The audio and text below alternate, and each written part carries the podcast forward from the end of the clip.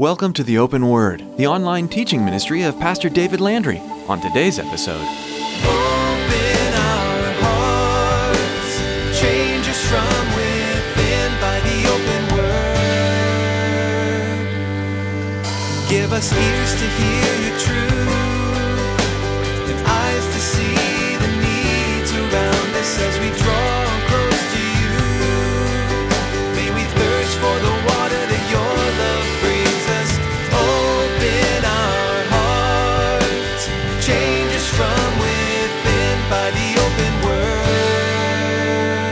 above the desires of the multitude of Caesars that may have been in our own life. This world and all of its desires, it's still going to come back and try to control you. You come to Christ, the things of this world are still going to go after you.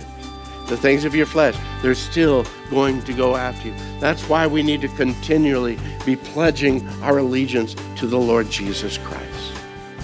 Imagine you'd been groomed as a model citizen under a fearsome leader, but then decided to turn your back on it all.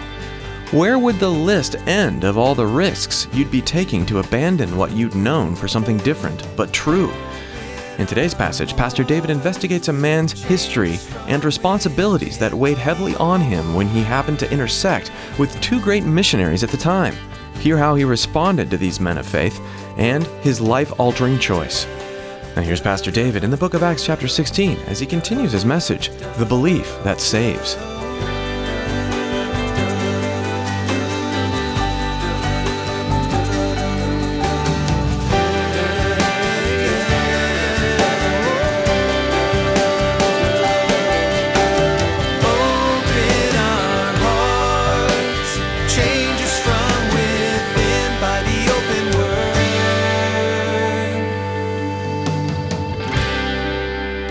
And Silas praying, singing hymns to God, the prisoners listening to him, the nations around, I believe, were seeing and understanding what's going on, even there in Second Chronicles. In your life, the world is going to see what's going on in your life, your neighbor, your family, your co-workers, the people you're in school with. How do they deal with those issues in their life? Same kind of issues. How many of you know, man, that, that Christians deal with the same kind of issues the world deals with? But it's how we deal with them. Does the world see you and I dealing with them because we have a reality that there is a God in heaven who loves us and who is more powerful than the issues that we're going through? Guys, what does the world see in our life? In Luke's gospel record, we read in chapter 4 where Jesus, again, he publicly begins his ministry. This is right after his baptism, after his 40 days of temptation in the wilderness. From there, he goes back to, uh, to Nazareth. He goes to his home church. Okay, his home synagogue. But uh, he goes into his home synagogue there in Luke chapter 4. It says that he returned in the power of the Spirit to Galilee. He came to Nazareth. He went into the synagogue on the Sabbath day. He was handed the scroll of the book of Isaiah. And when he had opened it up, he found a passage there. And it's what we know as Isaiah chapter 61. And there he began reading The Spirit of the Lord God is upon me because the Lord has anointed me to preach good things to the poor. He has sent me to heal the brokenhearted, to proclaim liberty to the captives, and to open the prison to those who are bound, and to proclaim the acceptable year of the Lord. Guys, what we see happening here in the stench of this dungeon cell is an absolute fulfillment of that prophecy in a very literal way. As they prayed, the Lord Jesus, again, he gave liberty to the captives. He opened the prison to those that are bound. But what we're going to see in a moment is that this also happened in a very powerful spiritual way. Here we see these prison shackles that are being loosened. We see the metal bars of the prison doors being opened up. And we see freedom from this physical bondage. But next, we're going to see one who, although he was considered to be a free man, He was free in the physical world, but in the spirit, he was actually bound up in the chains and in the shackles of sin and hopelessness. This is the Philippian jailer. Remember, Jesus said, Therefore, who the Son sets free is free indeed. Free indeed. A freedom that this world cannot give you. You may be behind prison bars, but you can still be free in Christ. Look with me as we move on and we look at this Philippian jailer uh, back in Acts 16, down in verse 27.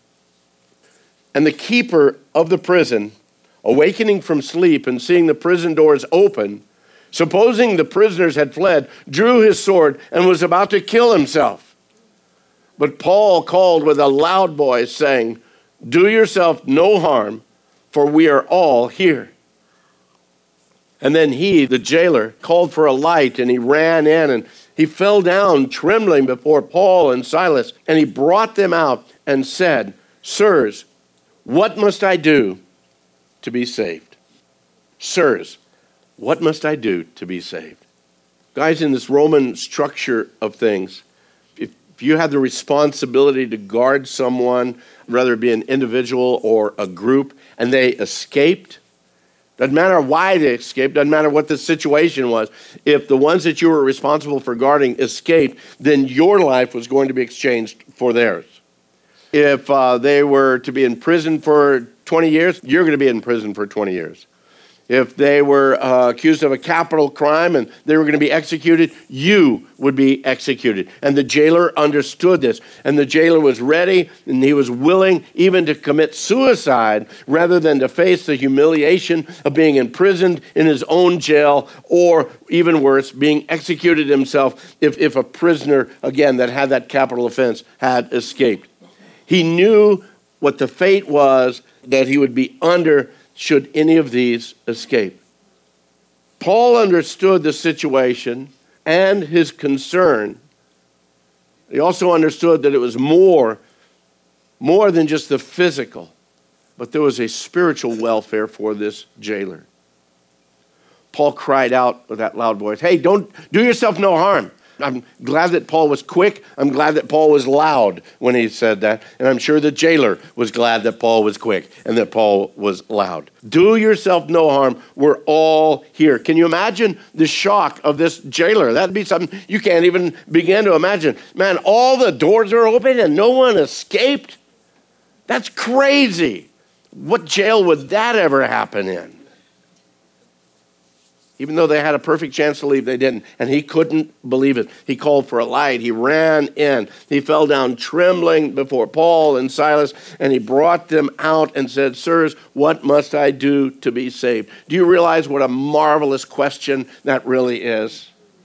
Sirs, what must I do to be saved? What a powerful question that is. Please don't misunderstand the question. The jailer isn't asking for any kind of a, a, physical safety. He knew, he saw that all the prisoners were there. He knew that everything was okay. His physical life was going to be spared. He wasn't going to have to go into jail. That's not what he's asking. What must I do to be saved because they're going to kill me? No, that's not his worry at this point in time. Somehow, the message of Paul and Silas in their prayers and in their singing, maybe even in the testimony of their lives throughout the time that they were in Philippi before they went to jail, all of that had come somehow to this jailer's attention, whether it be just the Holy Spirit that came and spoke to him. He knew he wasn't asking for salvation from whatever his Roman superiors was going to do against him. He was concerned about how he would stand before that very God that Paul and Silas were singing about, the one that they were singing to. His concern was to understand the truth of what was being proclaimed by these men and what that message of salvation was all about. I fully believe, again, that the Holy Spirit of God was speaking to that man, speaking to him and leading him to, again, pay attention to what these guys are singing, pay attention to what they're praying. Men, again, who were truly the spokesman of that one true Almighty God. He comes to them, What must I do to be saved? As marvelous question. And hopefully, that's a question that each one of you, whether you're listening on the radio or whether you're listening or watching on the internet, hopefully you've said that or you've asked that question What must I do to be saved? You know what? There's only one answer that rings true to that question. There's only one answer that truly will fulfill that question. This jailer knew that the prisoners were still in their cells. His life, his reputation as a jailer were still intact, and yet he knew he needed to be saved. Suddenly, there was a draw by the Holy Spirit in his life, caused him to consider his eternal standing before the one true Almighty God. Have you yourself ever considered your standing before God? You might say, Oh, I'm young. I've got plenty of years before that'll happen. But no man knows the hour of his days. No man knows that time when you'll breathe your last. Have you ever settled that question? What must I do to be saved? This man knew he needed to be saved. He knew that something had to happen within his life. You that do know Christ, listening or watching, how would you answer that question? If someone came up to you who did not know Christ, you say you know Christ, you say that you are his follower, you say that you are a child of God. What happens when your neighbor or your friend or your family member comes up to you and asks that simple question? What do I need to do to be saved? Do you know how to answer them? Have you really considered the reality that you may be the very one that needs to answer that question for them? Oh, come to our church and you'll hear, you know, uh, you'll hear the message preached. Oh, if you simply change your life, if you just start living your life in a good and a moral way about, well, you, you just need to start going to church. Just need to turn over a new life. Guys, we say that, we might as well be like the Judaizers and say, you know what? You need to be circumcised. Because that's about all the good it'll do for you. Church, you and I, we need to remember that there's absolutely no deed of the flesh that will ever compensate the need that we have in the Spirit. There is nothing at all that we can accomplish in the flesh that will achieve our salvation. Paul and Silas's answer was so simple, but understand, it wasn't simplistic. The answer was so simple, and yet it was an answer that was so deep. The answer that they gave, the response that they gave to that jailer, is what changed everything in this man's life right then and for all eternity. Verse 31 Paul and Silas said to him, Believe on the Lord Jesus Christ, and you will be saved, you and your household. And then he spoke the word of the Lord to him and to all who were in his house. You need to understand this isn't simply a head knowledge, just an agreement of facts. Oh, do you believe uh, that there was a Jesus Christ that walked on the earth? Oh, yes, yes, I believe that. Oh, do you believe that he was the Son of God? Oh, yes, I, I believe that. Do you believe that he died for the sin of all mankind? Oh, yes, yes, I, I believe that. But you know what? James tells us that even the demons believe, but they're smart enough to tremble at that truth. It's much more than just a head knowledge of the facts.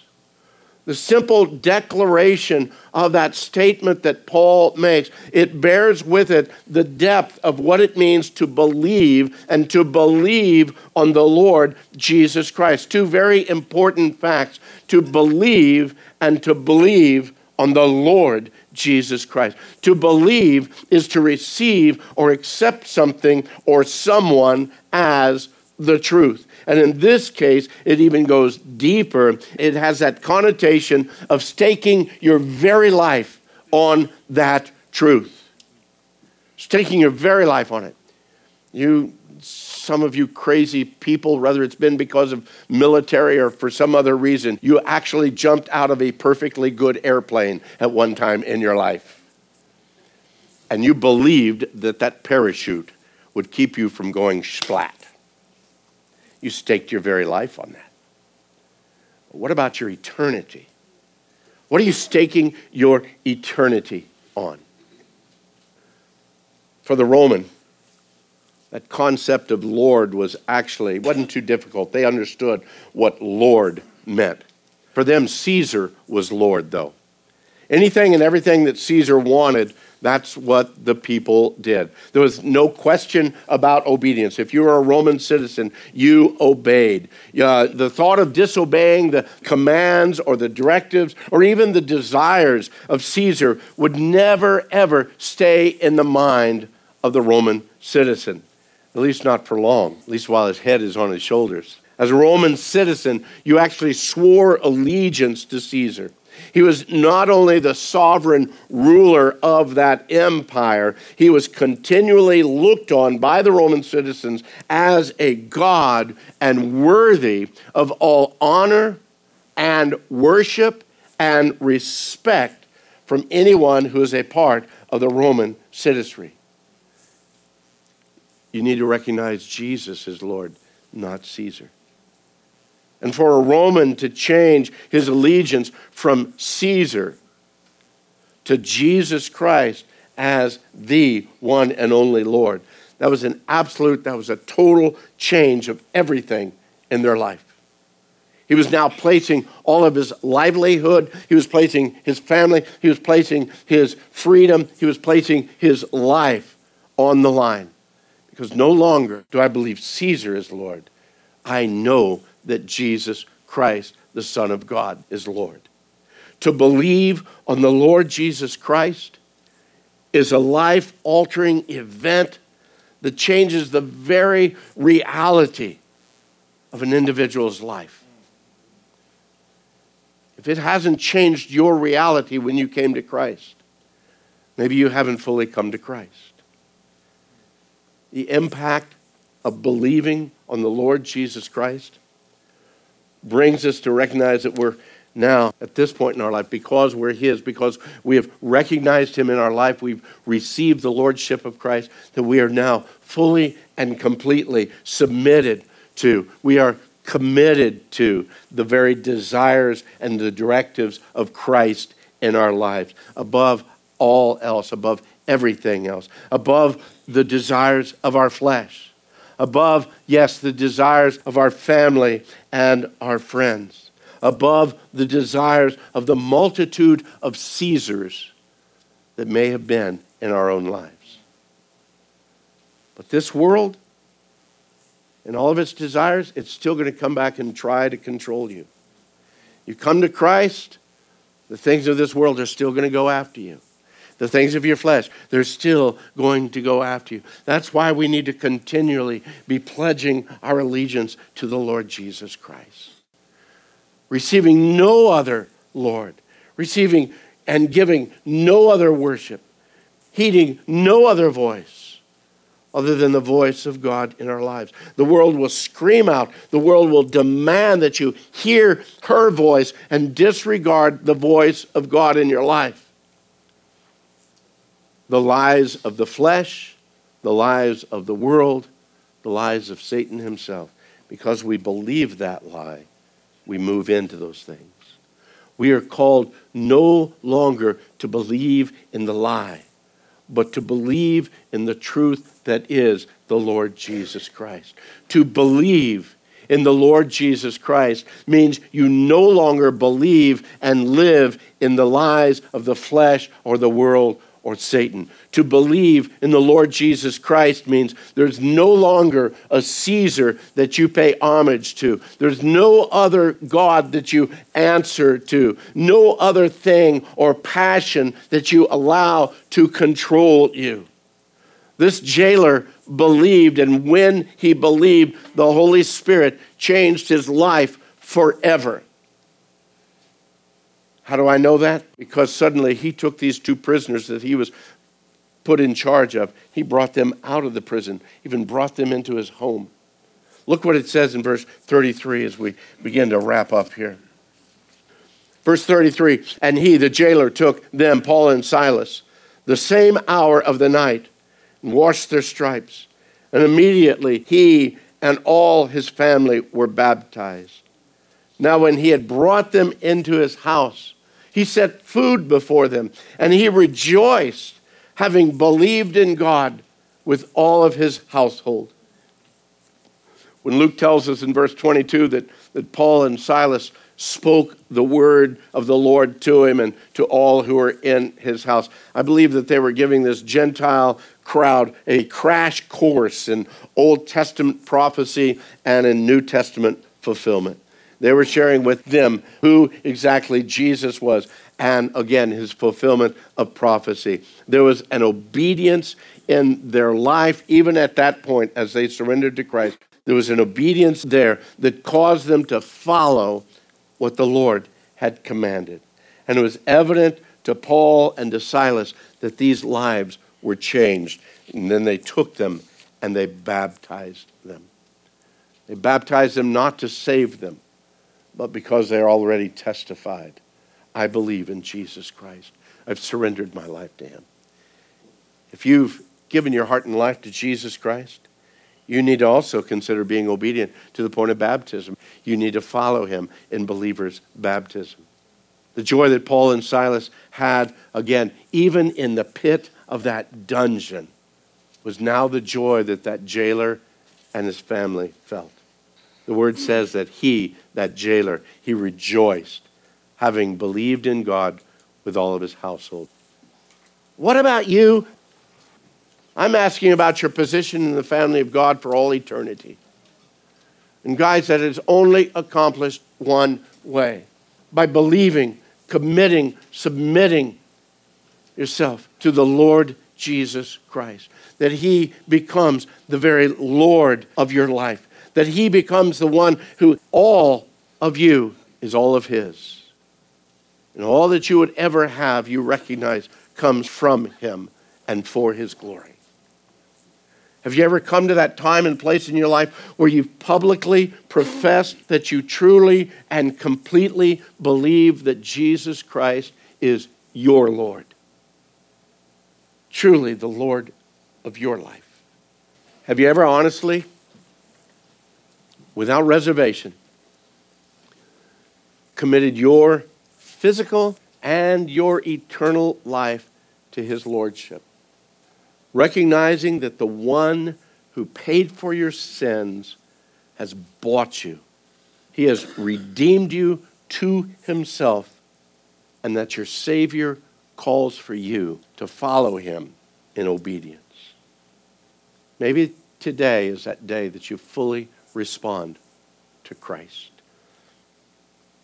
Because today, I want you to know, I want you to be able to receive that gift of that full forgiveness of your sin and enter into that eternal relationship with God, the one who created you, who desires so much to be your loving Heavenly Father. Are you ready to believe in the Lord Jesus Christ and to truly be saved? Open our hearts, change us from within by the open word. Thanks for joining Pastor David today as we study the book of Acts on the open word. Though our program has come to an end today, your time in God's Word can continue. It could be beneficial to go back and study today's passage in Acts on your own and ask the Holy Spirit to speak to you about what you read. If you'd like to hear more teachings from Pastor David, you'll find them at theopenword.com. We'd love to meet you too. If you're in the Casa Grande area, please join us this weekend at Calvary Chapel Casa Grande. For directions and service times, give us a call at 520 836 9676. That's 520 836 9676. Now let's turn it back over to Pastor David for a quick request for you, our listener. Thanks, Chris. You know, as this ministry continues to grow and reach further into the community and around the nation with the message of the gospel, I know the enemy wants to stop it. I also know that prayer is a big part of holding him back. Would you take time to pray for us every time you tune in to the open word? Pray too for our listeners, your fellow brothers and sisters in Christ, and those who may have yet to place their faith in Jesus. This last category especially needs prayer. It could be that the next message you hear may be the first time they're learning about the hope that's only found in Jesus. Please pray that their hearts would be open and that they'd make a decision to follow Jesus forever. Hey, thanks for praying, and thank you for being a loyal listener to the open word.